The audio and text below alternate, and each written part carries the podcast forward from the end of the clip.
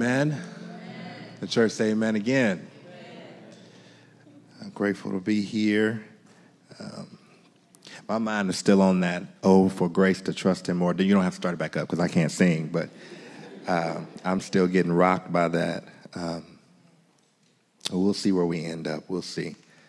Um, how y'all doing? Good. Amen. We're going to be in the book of Genesis uh, uh, this morning. Um, and we're going to be looking at um, Genesis chapter 37. Um, and then we're also going to be looking at chapters 39 um, through 45. And we'll, we're going to be doing a, a bit of an overview this morning. But we're going to begin in Genesis chapter 37. Um, if you have your Bibles.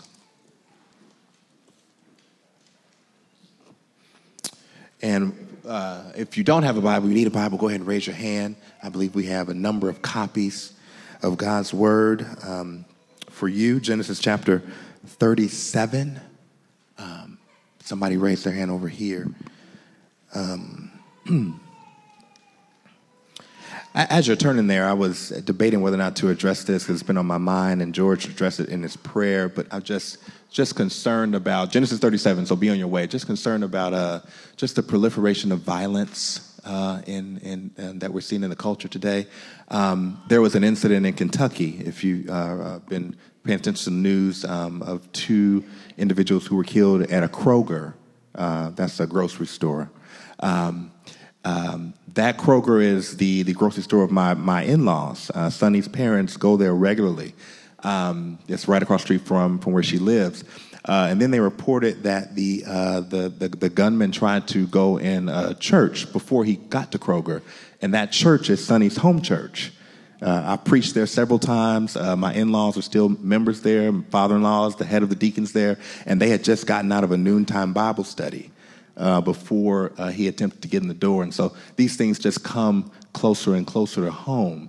And um, you know, in moments like these, you hear iterations of, uh, uh, you know, this is not us, right? You probably hear that on the news. This is not America, and and and, and I understand what is attempted to be said there, right? It's a it's an aspirational ideal, right? It's an appeal to the ideals that we aspire to.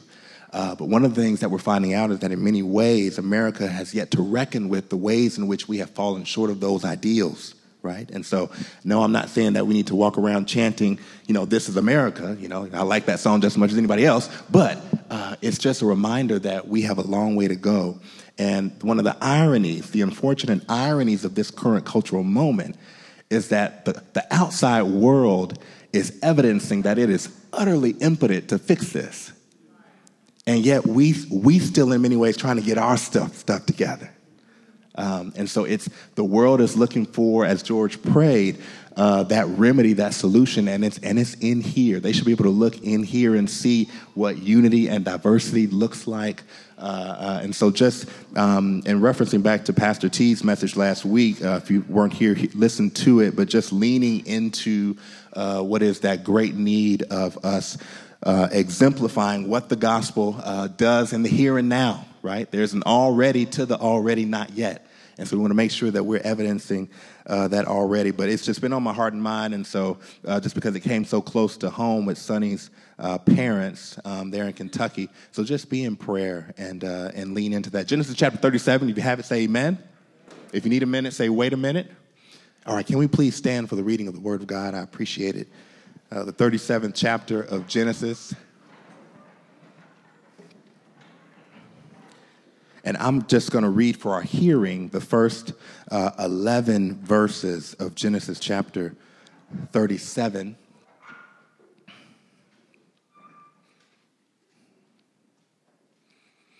And it reads Jacob lived in the land of his father's sojournings, in the land of Canaan. These are the generations of Jacob. Joseph, being 17 years old, was pasturing the flock with his brothers. He was a boy with the sons of Bilhah and Zilpah, his father's wives, and Joseph brought a bad report of them to their father. Now, Israel loved Joseph more than any other of his sons because he was the son of his old age.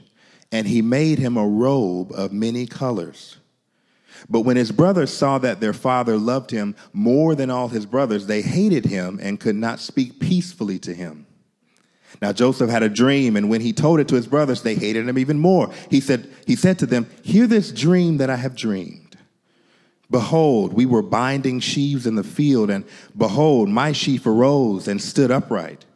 And behold, your sheaves gathered around it and bowed down to my sheaf. His brother said to him, Are you indeed to reign over us? Or are you indeed to rule over us? So they hated him even more for his dreams and for his words. Then he dreamed another dream and told it to his brothers and said, Behold, I have dreamed another dream. Behold, the sun, the moon, and the eleven stars were bowing down to me. But when he told it to his father and to his brothers, his father rebuked him and said to him, What is this dream that you have dreamed? Shall I and your mother and your brothers indeed come to bow ourselves to the ground before you? And his brothers were jealous of him, but his father kept the saying in mind. Such is the reading of the word of God. You may be seated. Um, for the time that is ours to share, uh, I want to lift from this passage this thought a paradigm of providence. A paradigm of providence. I want to read a quote to get us started. The Lord will be our God and delight to dwell among us as his own people, and will command a blessing upon us in all our ways, so that we shall see much more of his wisdom, power, goodness, and truth than formerly we have been acquainted with. We shall find that the God of Israel is among us when ten of us shall be able to resist a thousand of our enemies, when he shall make us a praise and a glory that men shall say of succeeding plantations, may the Lord make it like that of New England. For we must consider that we shall be as a city upon a hill. The eyes of all people are upon us, so that if we shall deal falsely with our God in this work we have undertaken, and so cause him to withdraw his present help from us, we shall be made a story and a byword through the world. That was 1630, so early 17th century. A Puritan minister by the name of John Winthrop uh, allegedly was declaring those words in a sermon on board a ship from England to what would become known as New England. It's the puritanical beginnings of the American colonies. And in this famous speech, he reflects on what are, in many ways, the assumptions, or we could even say the presumptions uh, of divine providence, that it was in God's uh, providence, His guidance, His direction, uh, that these Puritans made their way to New England, to what was to them the New World.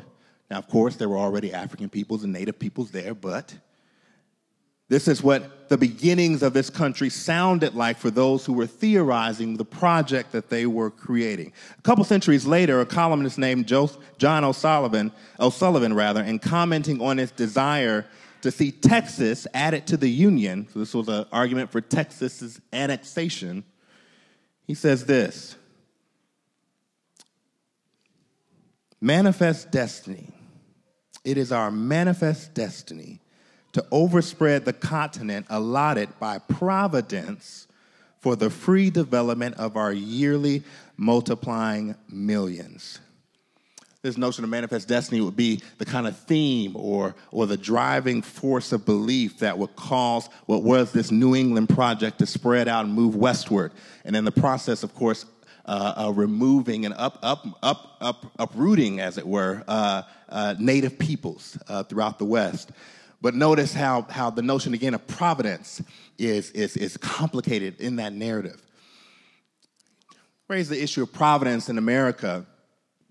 Typically, thoughts like these are what the notion conjures.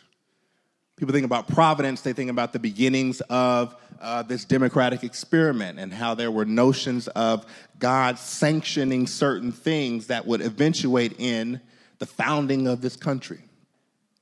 Providence doesn't begin in the 17th century, though. It is a notion that has a long contested history. Um, individuals from, from Aristotle to Augustine, uh, to, to, to, to other theologians of the past have debated this issue, and it makes sense, right? Because, I mean, if you're, if you're thinking about the attributes of God, or if you're thinking about the qualities of the characteristics that you attribute to him, uh, it, it, it will make sense that you would reckon with how this creator, this God, relates to his creation. I would imagine you want a God who uh, has some involvement with his creation. It would, it, it, would be a sense of comfort to know that the God who you declare created the world is actually in, in care and in keep of that world.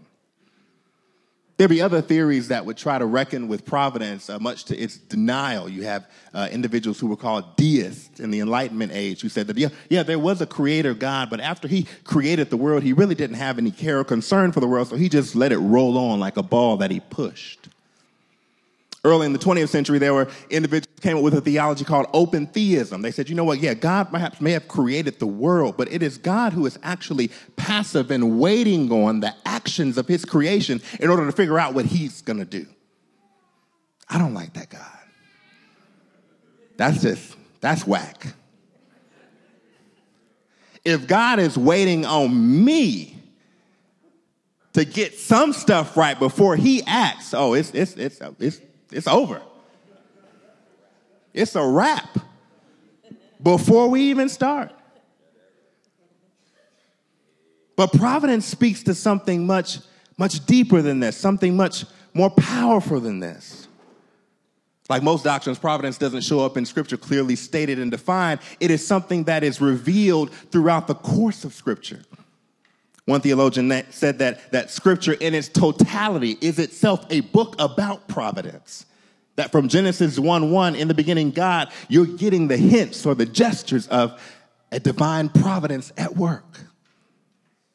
Let me give you the definition of divine providence according to uh, our confession of faith that we uh, sit under, Second London Baptist Confession of 1689. It says, God, the good creator of all things, this divine providence, in his infinite power and wisdom, doth uphold, direct, dispose, and govern all creatures and things from the greatest to the least by his most wise and holy providence to the end for which they were created according to his infallible foreknowledge and the free and immutable counsel of his own will to the praise of the glory of his wisdom, power, justice, infinite goodness, and mercy. My, my, my, my, my. That's just a long way of saying God is doing whatever he wants to do when he wants to do. I mean, that's, that's what that's saying. But it's saying that the Christian ought not fret about that, right? We, we, we get concerned with people uh, uh, living according to their own prerogatives. But it's saying, no, God is doing what he wants to do when he wants to do it, but it's in accordance with his divine attributes. Then they just all good. Providence lets us, lets us know that it is God who is orchestrating and directing the affairs of human history. Our particular passage that I want to draw our attention to uh, is what I'm calling a paradigm of providence. It gives us a glimpse into this divine prerogative at work. And I want us to walk through it and see what, what God would have us to learn in relationship to that prerogative. What is, what is the calling that this prerogative mandates upon our lives? Where else to go but Genesis? Now, I'm not going to walk us all the way up from Genesis 1 to 37, even though I do like to do that. But we can, we can start in chapter 12. Uh, let me look. My wife is like, don't you do it. Um, but what's important to know in the way of a prerequisite to, to, the story we're getting to here, that, that God indeed has created the world and he's created it in goodness and perfection. And that gets all jacked up real quick by Genesis chapter 3, right? So the fall, and, and, and, and thankfully, God is a proactive God, so that God is not caught off guard by the fall. That's good news, by the way. So he is actually already instituting and orchestrating a plan to redeem fallen humanity, which is a part of his fallen creation for his glory. He's already started that work. But that fallenness, that sinfulness, that, that proclivity to disobey and distrust and dishonor, it, it, it, it, it manifests itself over and over and over again until God says, you know what, I'm going to flood the earth and I'm going to start all the way over with Noah and his descendants. So you have the flood and then you have Noah and his descendants getting off the boat. And in Genesis chapter 11, you see the Tower of Babel, right? Tower of Babel is where God confounds the languages and everybody is sent to their different regions. I would suggest this is where we get the start of ethno linguistic cultures, right? When God confounds the language, people get sent to different regions. And in those ethno linguistic cultures, you have what is the production of different qualities and characteristics and phenotypes. What sinful humanity would do with that later on is construct something called race but in Genesis chapter 11, uh, we see the Tower of Babel. And in Genesis chapter 12, God then gives more clarity with what he's going to do by picking a man named Abraham. And in Genesis chapter 12, he tells Abraham that I'm going to bless you, make you a blessing. I'm going to give you land and seed. So he, he, he institutes this covenantal language. And in Genesis chapter 15, he ratifies this covenant by basically assuring Abraham that he's going to do what he said he's going to do. That's what the Old Testament is all about God making promises and being like, don't trip, I'm going to do it. That he's going to do what he's going to do. And what's interesting about Genesis 15, which I think is important for our interest in the latter balance of the book of Genesis, is that God tells Abraham while he sleep, I'm going to do what I said I'm going to do. You can imagine Abraham is like smiling in his sleep. Like, hmm, yes, God. But he says, but first, your people gonna go into captivity for 400 years. You can imagine be like, mm, I don't think I like that God. He says they're gonna, they're gonna go into a land and be held captive for, for 400 years. But I'm gonna do what I said I'm gonna do. Abraham has Isaac, Isaac has Jacob, Jacob has 12 sons. One of those sons is Joseph. And beginning here in chapter 37 is the story of Joseph. Now, somebody said, Amen. That was good. I wanted to start at chapter 1, but we.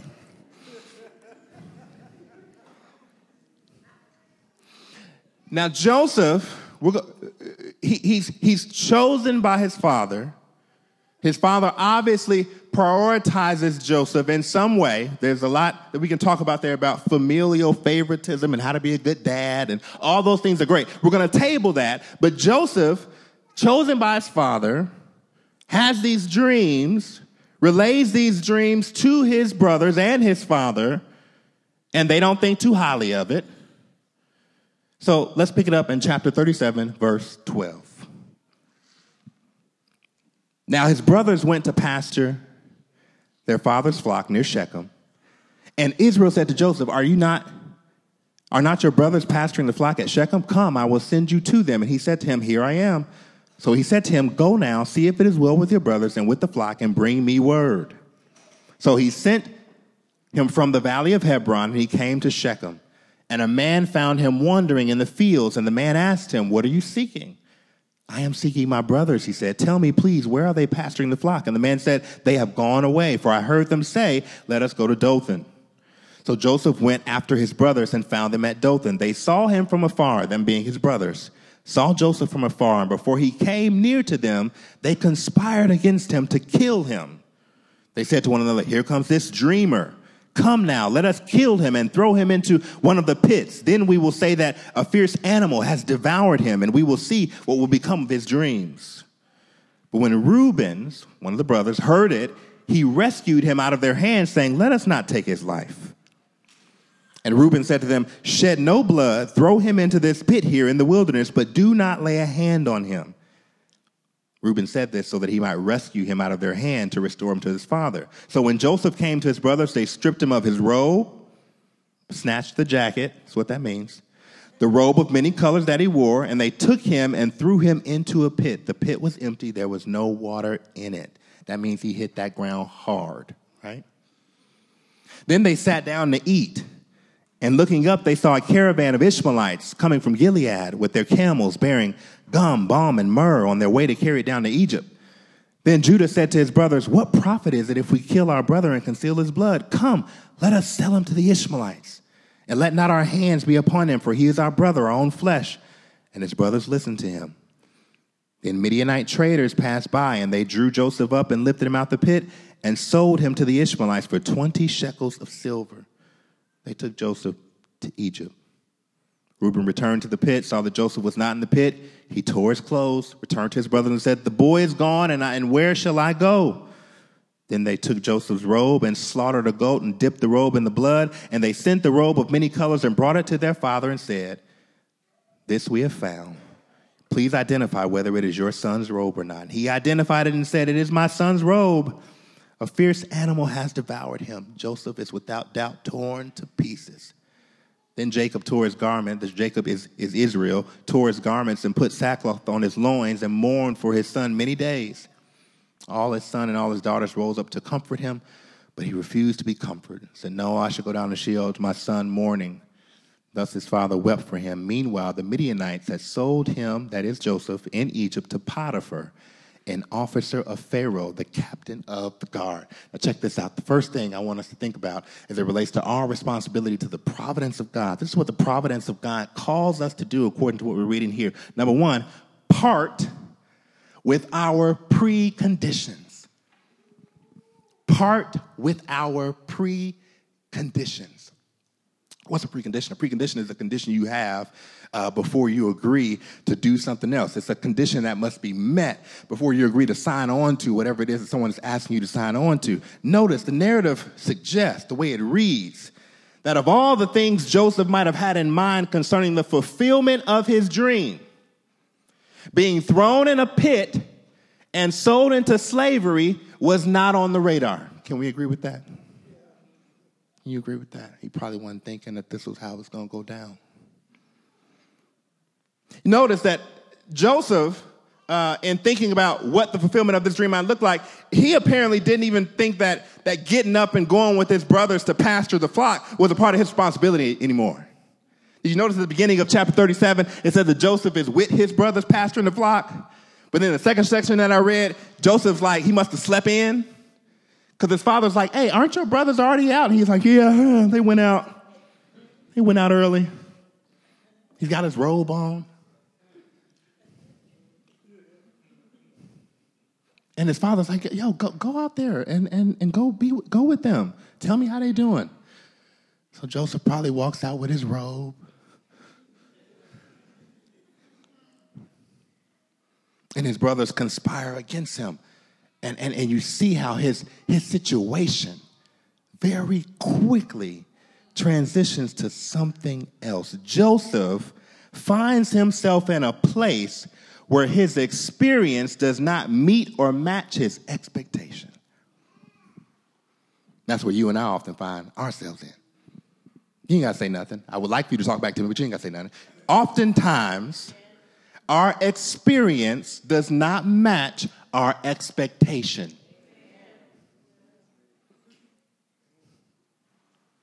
This is one of the fundamental things that cause us, causes us anxiety. We don't want to come in here and admit it. We want to be, we, uh, you know, there are deeper things that cause me anxiety. No, no, no. What causes you anxiety is that things didn't go the way you thought they were going to go. And you got to come back in here and be reset. it's true. I would argue that one of the, the issues of American Christians in particular is that we got a lot of expectations that attend, that are an addendum to what this faith walk is all about. As American Christians, we have a lot of that. Now, now I'll make a footnote and say that Christians of color in America probably have a, that's probably tempered just a little bit. We don't expect everything to be all the way good, you know, just because some things in history. You know, when I was growing up, my parents, very early age, told me and my brothers, yeah, it's going to be rough.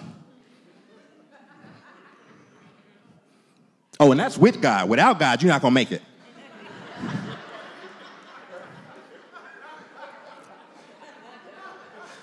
Very early on. So I'm like three or four, like, okay. But even in that, American Christians, we have a lot of expectations. I was serving in ministry in Kentucky once uh, at, a, at a pretty large church, and we used to often uh, bring in, when we were doing like concerts or somebody was recording an album, we'd uh, bring in uh, different artists to, to come and, and just do worship for us. And uh, one artist whose name I'm not to say because that's uh, y'all not to be able to listen to him anymore, but who, uh, whose name I'm not to say, we were negotiating with him about coming to the church. And we were all really excited. We are like, oh man, we're to get so and so. He to come. He just to kill it. He to do all his latest and, and, and early hits. And uh, he sent over this contract. I was like, cool, okay, he's pretty big. That makes sense. So imagine you have a contract. Uh, uh, attached to the contract, he had something called a rider. I didn't know what that was. I had to ask my bride, who was in law school at the time, baby, what's a rider? A rider is an addendum to a contract. It says we can't even get to the contract unless you agree to do all this other stuff. And on that rider, it had like, you know, catered dinners, 12 passenger van, two he likes M&Ms. I'm not joking. This is what it says. If he's flying, he likes the aisle seat. I mean, all these things. And so I'm heated, right? Because I'm like, yo, if I don't get to be that proud, nobody gets to be that proud, right? Like, that's how I'm often thinking about it. If I don't get to do that, you don't get to do that. And so we were debating, okay, are we gonna like, are we gonna do this, this, and that? And a senior pastor asked me, you know, Stephen, what you think? And I'm like, Absolutely not. We're not to have him here. But check this out, right? As ridiculous as that rider sounds, we all have riders. When God is graciously calling us into the fold and we're thinking about all the greatness of what it means to be a child of God, somewhere in our mind, we're like, okay, I'm to do this walk with you, but you know what? I really don't like to deal with sickness. Or I really don't like to be without a job for too long, right? I like to be in between jobs, and I want it to be true. So I'm not unemployed. I'm in between jobs. I'm on my way to my next job. We have we have these, we have these, what I'm calling preconditions. What I, what I want to suggest that we get from life of Joseph is that if you're going to have a right reckoning with God and his providence, you have to part ways with your preconditions. If Joseph had any conception about what this thing was going to look like, he had to part ways with that quick. Because Joseph has been thrown into a pit. He's been sold into slavery. He's in Potiphar's house. Difference between my experience and my expectations. And, and I want to just draw on anecdotal uh, evidence, but we can point to different people in the scriptures, right? It, it is the difference between that experience and the expectation that has Elijah in, in, in 1 Kings hiding in the cave, running from uh, his enemies having just called down fire, he's now scared because what he has expected to be the case with his prophetic ministry is not been his experience as of late. Or a more, or more, a more popular example would be our boy John the Baptist. John the Baptist in John chapter 1 sees Jesus coming from afar off. He's like, Behold, that's that boy. Lamb of God who takes away the sins of the world. There he is right there. Matthew chapter 11. John the Baptist is in prison. And he's hearing about all these things that Jesus is doing. Right? He started at the, oh, he's in prison now. Experience does not match expectation. And what John the Baptist says, the forerunner of Jesus, he says, he sends his two servants out. Y'all go out there and ask that man, not, it's no longer behold no more. Y'all go out there and ask that man if he's the one or shall we look for another? Oh my gosh. Is he the one or should I be looking for somebody else?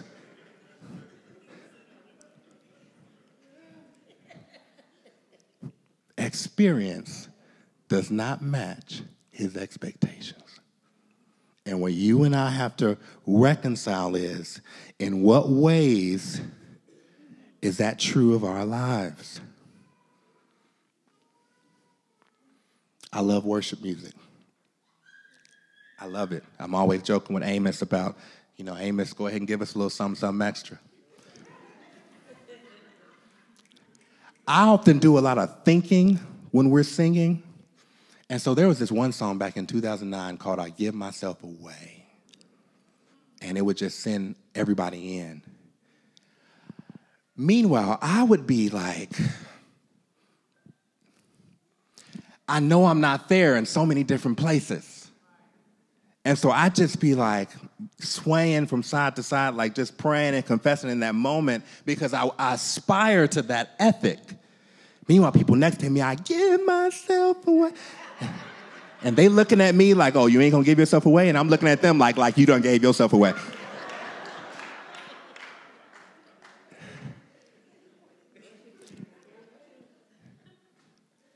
We aspire to that. I aspire to that. You aspire to that. But the God of the Bible is one who is sovereign and he is the one who is orchestrating and directing. And any idea that I have in my head about what my life of faith looks like, I have to let it go.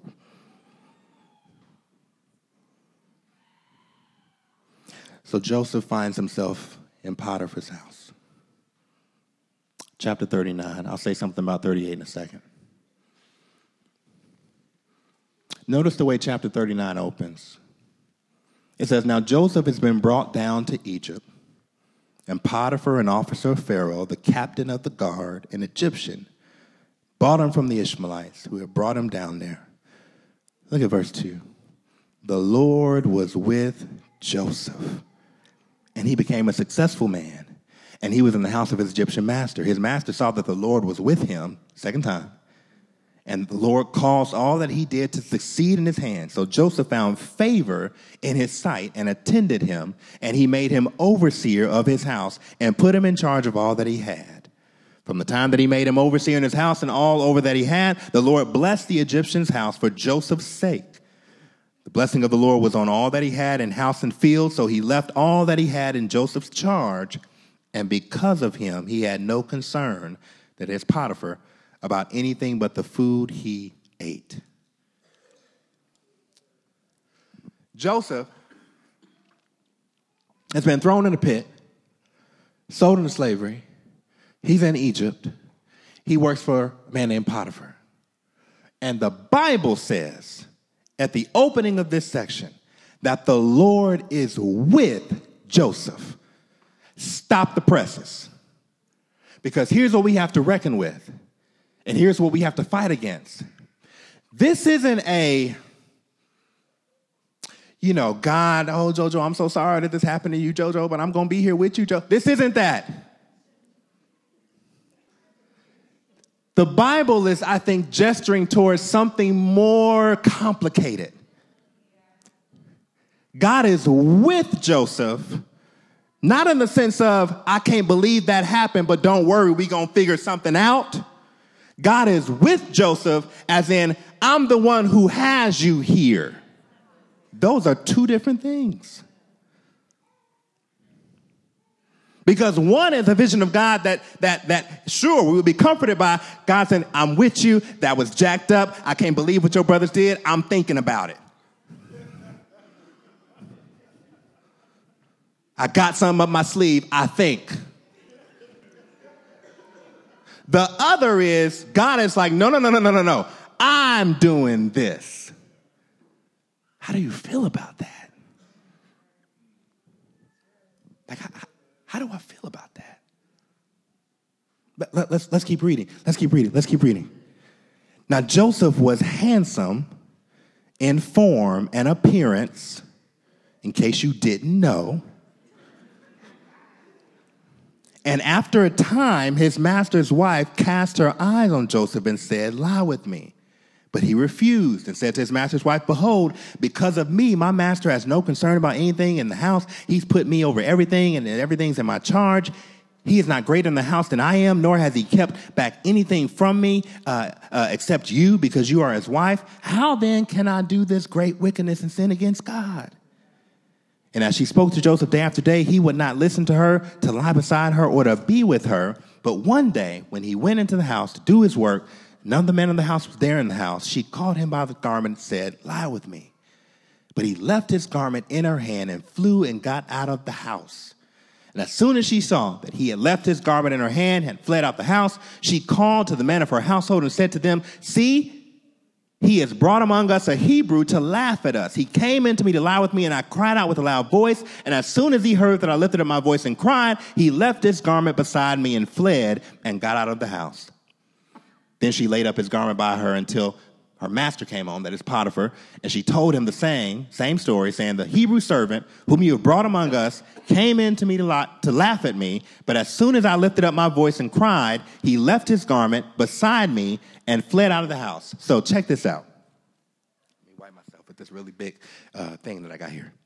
Uh, this transpires. Joseph has been promoted.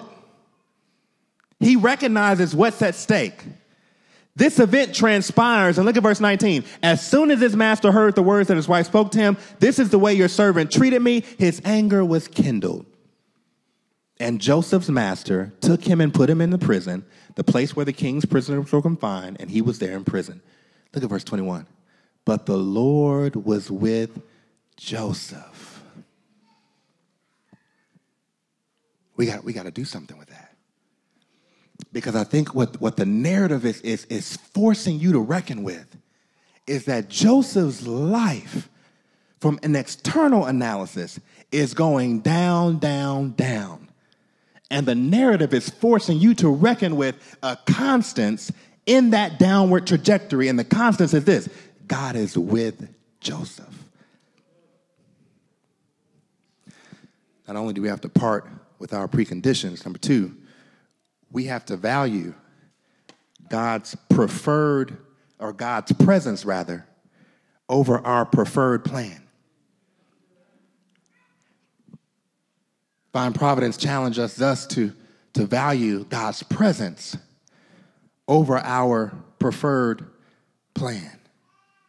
Proverbs chapter 3, verse 5 and 6 Trust in the Lord with all your heart. Do not lean on your own understanding. In all your ways, acknowledge Him, and He will make your path straight. Proverbs 16, 9. The heart of a man plans his way, but the Lord establishes his steps. Proverbs 19, 21. Many are the plans in a man's mind, but it is the purpose of the Lord that will stand.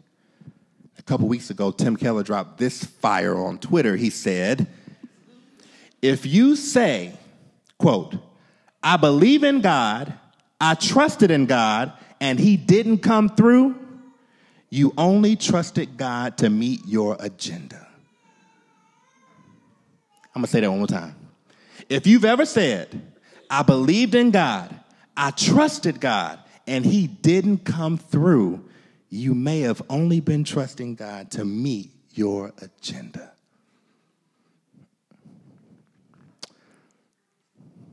Sonny and I um, are often reflecting over the, the path that we've walked.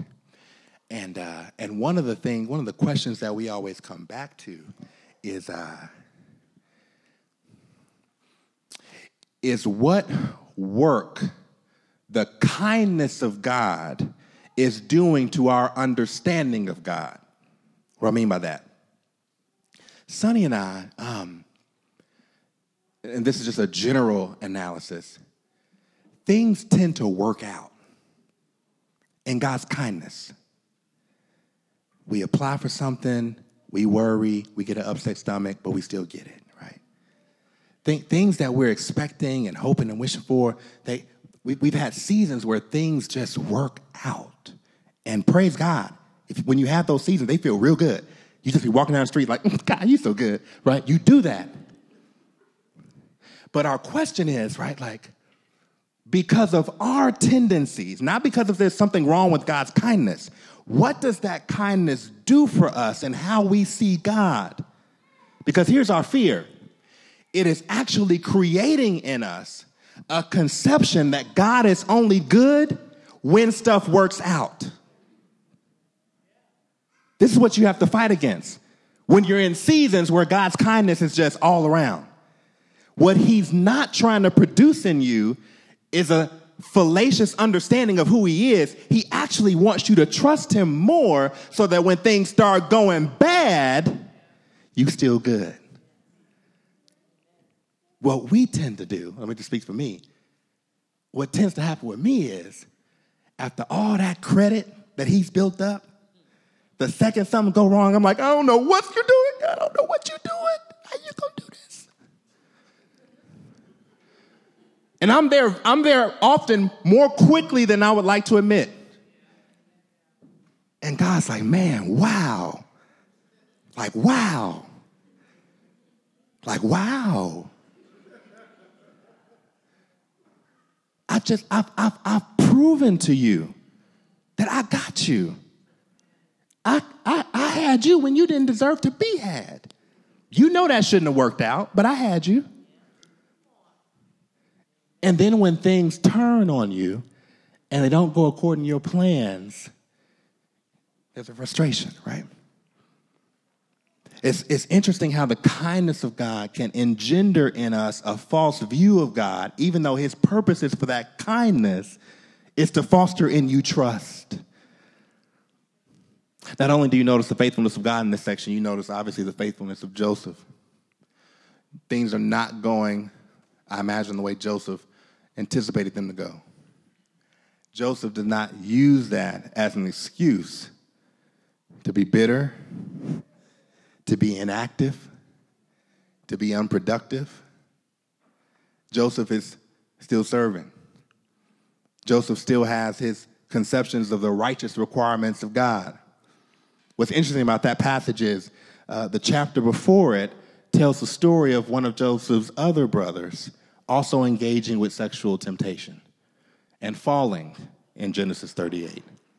But Joseph here, as his life does not look like what I imagine he expected his life to look like, Joseph is still submitting himself to the righteous requirements of God.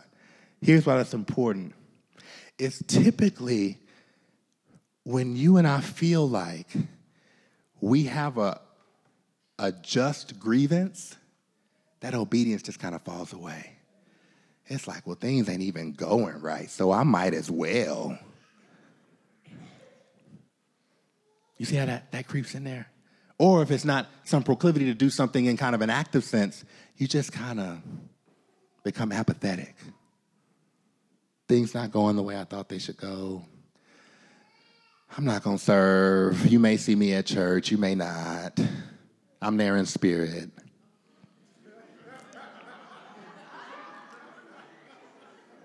I'm there with you.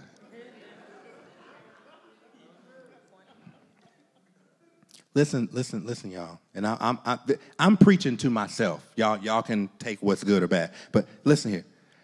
Obedience is not the reward we give God for conforming His will to our plans. It's like, God, you've been really good. You know what? I'm to be good this week too. It's like, is that what we're doing now? Obedience is not the reward we give God for conforming his will to our plans. In fact, I think that this chapter, this segment of Joseph's life, is trying to teach us not merely that we ought value God's presence over our preferred plans, but that God's presence is the preferred plan.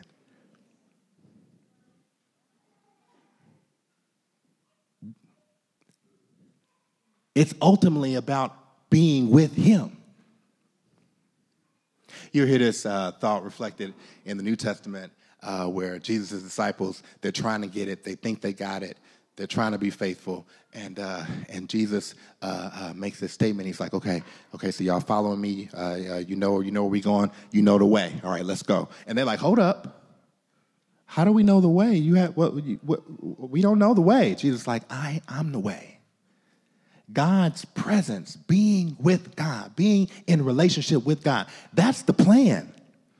If you were listening to that Romans 8 passage that was read there, that, the, the, the that he has uh, uh, thought about you beforehand, as it were, that he has foreordained your salvation and, and the, all the implications that flow from that, that's about getting you conformed to the image of Christ so that you can be with God. And what's interesting is that we typically stop at Romans 8:28 that God causes all things to work together for my good. That's simply wrapped up in his greater plan. You ever notice that? He's causing and orchestrating all these things that you experience in life to work together for your good, but it's not for the good of those things alone. That's just a part of his greater plan to conform you to the image of his son.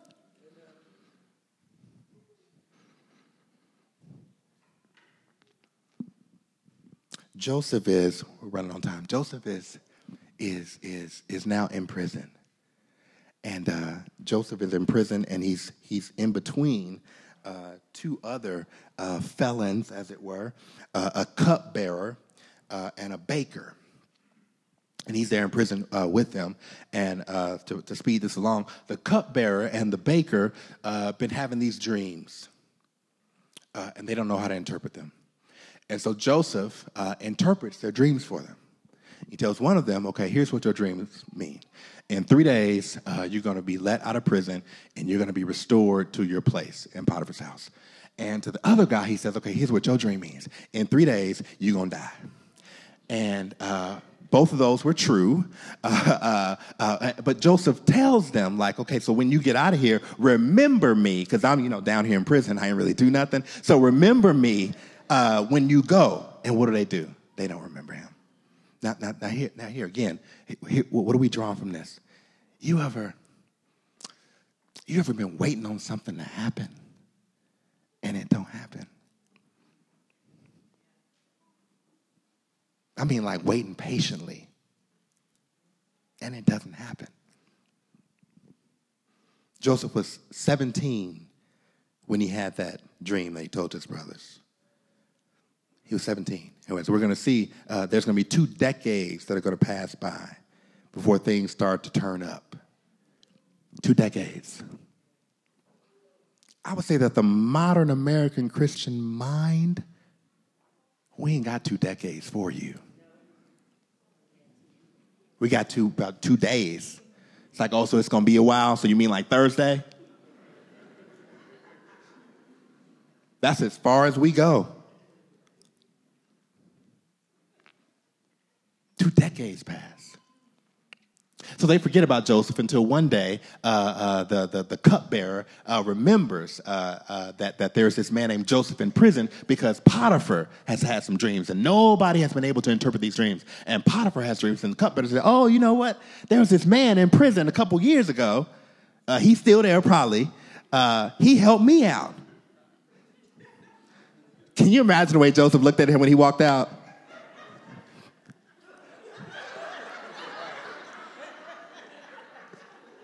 What's up? And he like smiling like, I told you I was gonna have you, boy. It took a couple years. Joseph interprets Potiphar's dreams. And the interpretation of Potiphar's dreams is that, look, there's to be seven years of plenty followed by seven years of famine. And Joseph is like, okay, over that seven years of plenty, we need to be storing up grain so that when the famine comes, we have food. And so Potiphar's like, oh man, I think that's great, that's right. And he puts Joseph, I'm in chapter 41 now. In chapter 41, verse 41, let's pick it up there.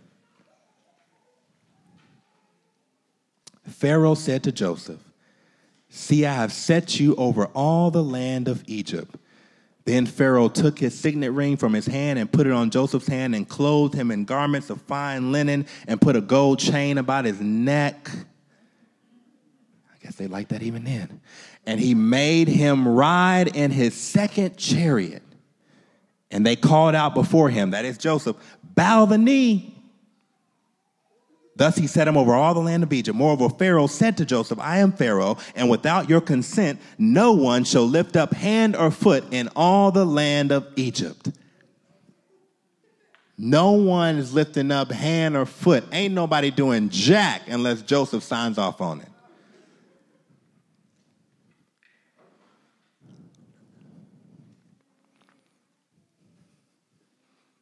Twenty years have passed. And now we begin to see how God is working this thing, right? No way we would have thought that if we were just approaching the narrative the way Joseph approached it in his own experience, which is to suggest if it has ever frustrated you that you can't figure out what it's gonna look like, you're not alone. The truth of the matter is, you won't be able to figure it out. Because, see, we like to think, I've said this before God, if you just tell me what it is that you're doing, I could cooperate with that. You know, you don't have to do all this by yourself. I got connections. right, right.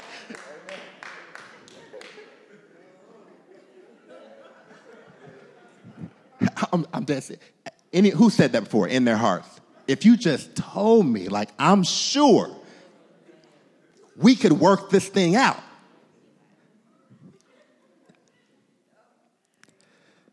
It don't work like that, does it? So the Bible speaks of his ways being higher and his thoughts being higher. We typically interpret that to mean like right here.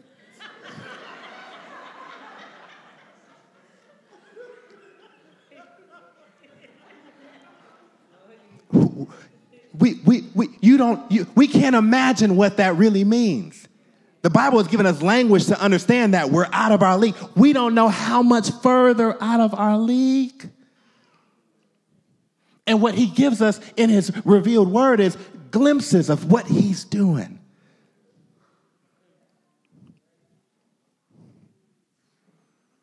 Turn with me chapter 45.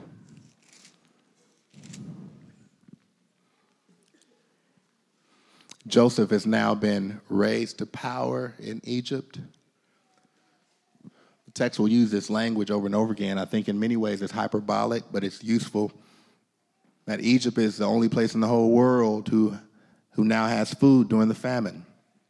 People are coming from everywhere to buy food from Egypt because Joseph understood that the famine was on the way and Egypt is the only place that stored up food. Guess who has to come and get some food? His brothers. And Joseph would do some things with his brothers over the next couple chapters, but I would suggest that it's really this that Joseph is doing. He is assessing whether or not they have truly repented for what they have done. And he's assessing that not by asking them directly, but by seeing how they respond to different things that he makes transpire. They come with money one time to buy the grain.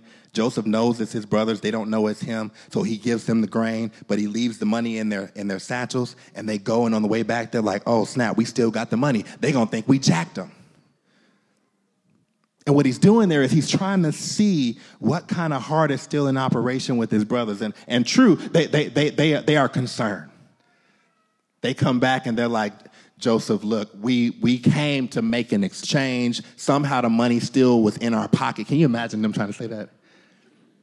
Somehow the money didn't leave our pocket, but we came intending to pay you, but we didn't pay you. Like he sees that there is this genuine desire to do what's right. They don't bring Benjamin with them the first time, and Joseph really wants to see Benjamin, the youngest of, of the sons. And, and he says, Bring Benjamin here. I'm going to keep Reuben until you bring Benjamin. They bring Benjamin, uh, and Joseph again conspires this little event that makes it seem like Benjamin has committed a crime and he sees how his brothers are going to react to Benjamin, and, and, and, true to fashion, they are concerned about Benjamin's well-being. They just don't want to leave Benjamin and say, "Okay, Benjamin, you shouldn't have did that, but we're going to go and be cool." They say, "Joseph, please don't make us leave without Benjamin. We cannot go home back to our father unless everybody's with us." Joseph's like, "Okay, y'all done changed. Y'all done changed." Chapter forty-five. Ben Joseph could not control himself before all those who stood by he cried, Make everyone get out from me. So no one stayed with him when Joseph made himself known to his brothers. And he wept aloud so that the Egyptians heard it, and the household of Pharaoh heard it. And Joseph said to his brothers, I am Joseph. Is my father still alive? But his brothers could not answer him, for they were dismayed at his presence. So Joseph said to his brothers, Come near me, please. And they came near, and he said, I am your brother Joseph, whom you sold into Egypt. Remember, this is 20 years ago. And now, look what he says, verse, verse, verse 5. Do not be distressed or angry with yourselves. Stop right there. Joseph is like, don't trip. Why does he say that? Because you sold me here for God sent me before you to preserve life. For the famine has been in the land these two years, and there are, are yet five years in which there will be neither plowing nor harvest. And God sent me before you to preserve for you a remnant on earth and to keep alive for you many survivors. So look at verse 8. It was not you who sent me here, but God. We, we, we got to do work. We got to do work. Because look, check this out.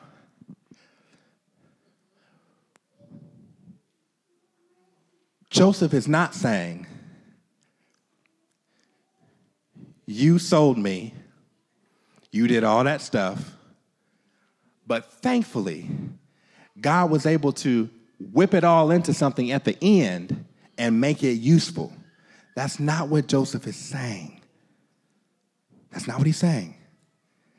Joseph is not suggesting that God is a God who reacts to things that have transpired, and because he's so awesome, he's able to make it useful. He takes the ingredients of the mess after the mess is made, and he's able to whip it into a masterpiece. Isn't that what we say? He made my mess my masterpiece. Isn't that what we say? That's not what Joseph says.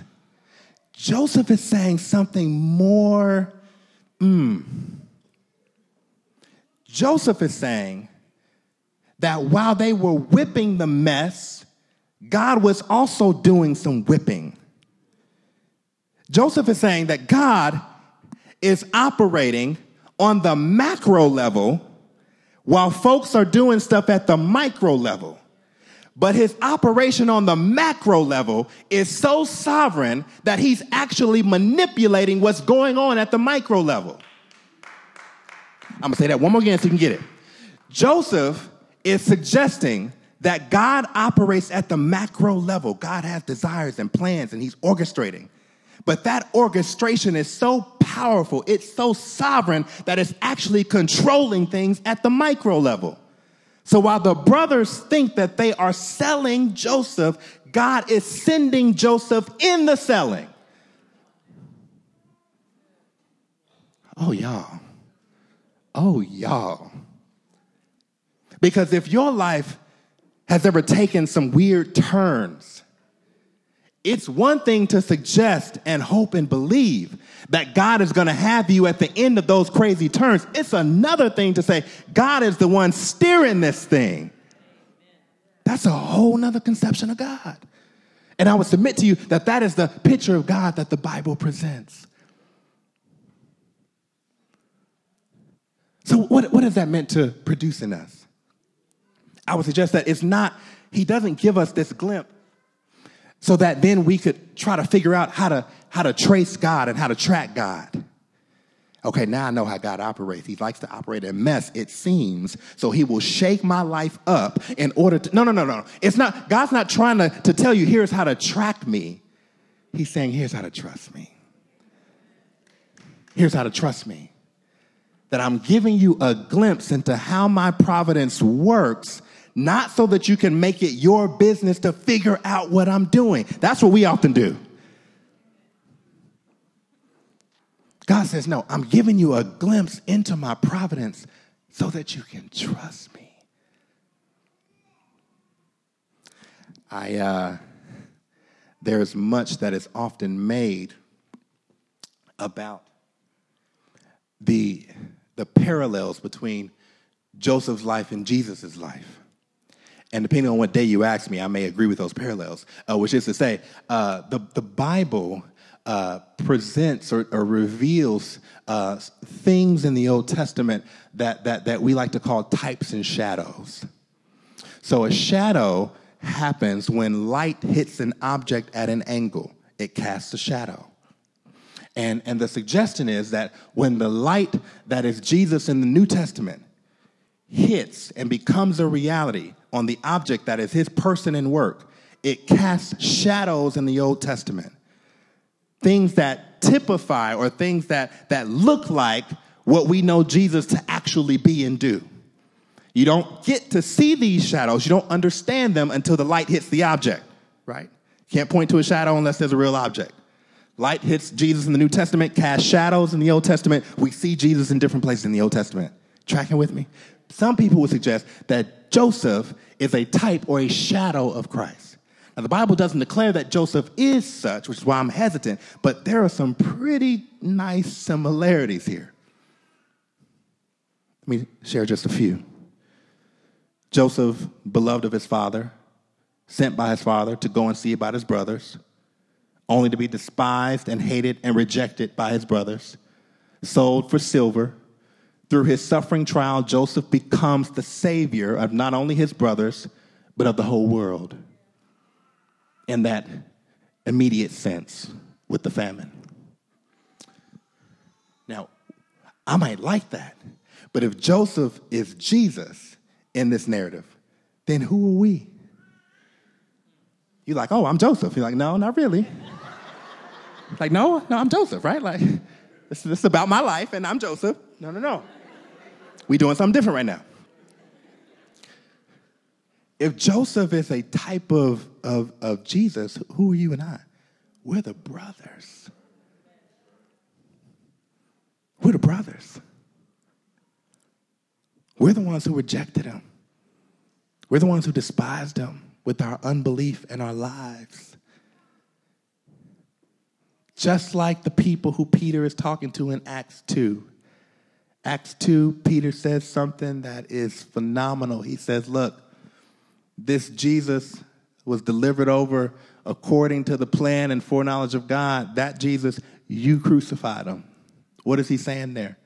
He's saying that this thing that Jesus underwent, Son of God, taking on human flesh, living a perfect life, dying on the cross for his people, raised on the third day, that all of that was preordained by the Father. You carried it out though. And that's, ooh, we might talk about that next week, but oh my goodness. He's saying that this thing went according to plan. But you fulfilled it in your unbelief. And you can see as Peter is giving this Pentecost sermon that the people are like looking at their hands, like, oh my goodness. And they're realizing that they crucified their Messiah.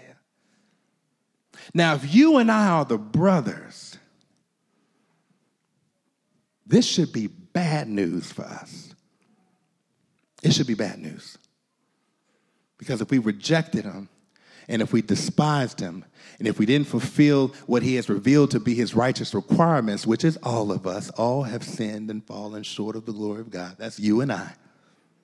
That should be bad news. But notice now, remember what I said about Joseph creating these events to see if his brothers evidenced a certain quality. Joseph created those conditions to see not if his brothers could pay for what they came to get. Remember, he, he let them leave with their money, suggesting that what you're coming to get from me, I don't want you to buy it. I'm not looking for you to pay it yourself. I'm looking for repentance. It should be bad news because you and I could never pay for what we did. You do believe that, right? I mean, we're about to end here. You can be in church so long that you begin thinking like, I think I could have paid it. No, no, no, no, no. Like that, that's a re- that's a thing. right? You begin sitting up in here and thinking that like the songs are talking about everybody else. Like, I think I had the money. No, no, no, no, no, no, no. We, we were bankrupt, could not pay the debt. And what does he require? He does not require us to pay it because no, he can't pay it. Look, if you were going to reach into your pocket, I know ain't nothing there. He's looking for repentance and faith. So Joseph makes his brothers citizens of Egypt, not on the basis of what they can provide, but just because I'm restoring you, I'm forgiving you. You and I become citizens of a kingdom of heaven, not on the basis of what we can do, but on the basis of what he's already done. So, with this providence, as, as, as we close up, I, I, I want to just, just suggest the, the, the, the thought that, that God is orchestrating all of the affairs of human history, including the affairs of my life, that's true for everybody, whether you're a believer or not. So if you say, if you're in here, you're not a believer, you say, oh, okay, Stephen, if he's doing it for both of us, if he's doing it for everybody, then what's the point? Well, here's the point if he's orchestrating human affairs and he's orchestrating human history and he's orchestrating these events in life leading to a, an ultimate conclusion, then it would behoove us to make sure that we're on the right side of that orchestration. If all of this is headed somewhere and God is providentially guiding and directing all of it, then it will behoove us that we attend to the things that He's called us to attend to, namely believing in Jesus. So if you're in here today and you hear in this message and this concept of God being one who has created the world and who is orchestrating all of these events and even the events of my life, I would suggest to you that He has brought you here for a particular purpose. That you are not here by accident, that actually He is, he is tailor made the conditions so that you could come here and hear about your need for a Savior and that provision of that Savior in Jesus so that you might, by God's grace, repent and believe in Jesus.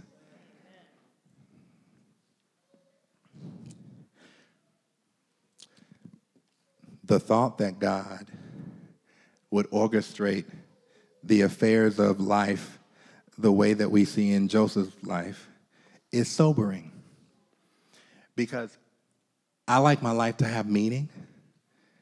You want your life to have meaning. And we often like the thought of being a part of something bigger.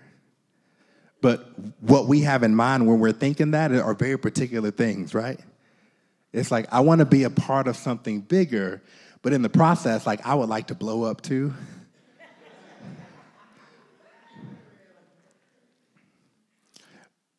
but, but consider that, that the, the, the privilege it would be to play a role in what he is doing in reconciling the universe into himself i have to i have to get my heart to a place by god's grace where i'm comfortable with that. Because I, I i have a lot of ambitions. I have a lot of desires. I want my life to look and go a certain way. How, how tightly are you am i holding on to that?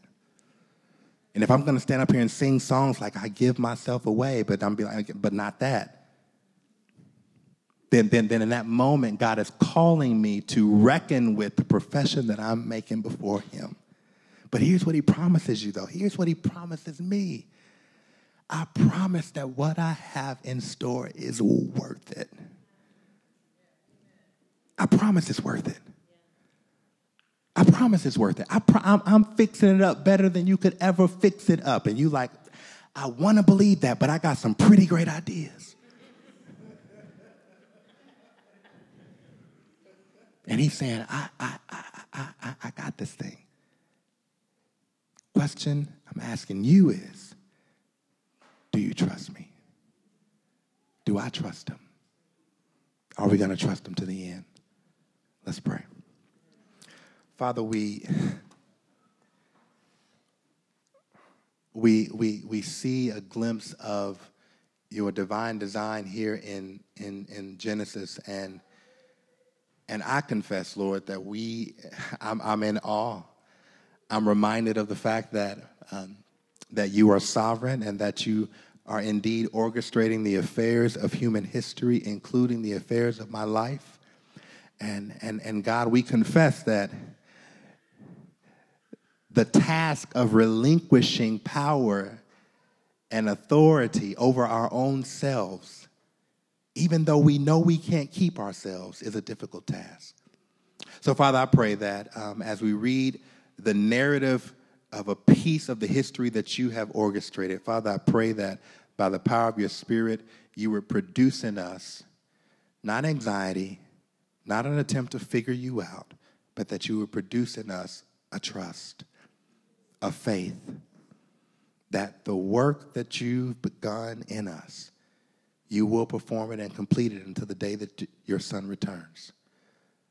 Father, I pray that you would do this for not just the ones who've already professed and the ones who believe in here, but those even in here who have not yet done that. I pray that you would awaken them spiritually, that you, you would give them, grant them new life, that they might see the devastation of their sin and their need for the Savior, and that they might cling to Jesus in this moment. Father, let them know that their life is headed somewhere, that you are sovereignly orchestrating and bringing human history to a particular end. And Father, I pray that you would impress upon them right now the desperate need to make sure that they are reconciled to you by your Son so that they can receive that down payment of the Spirit, so that they can be assured that wherever you're taking human history, they're going to be with you in that process. And that relationship is going to be a favorable one and not one that's characterized by enmity. Father, I pray that you would do this in them and for them, for their good, for our good, and for your glory. And we ask this in Jesus' name. Amen. Amen.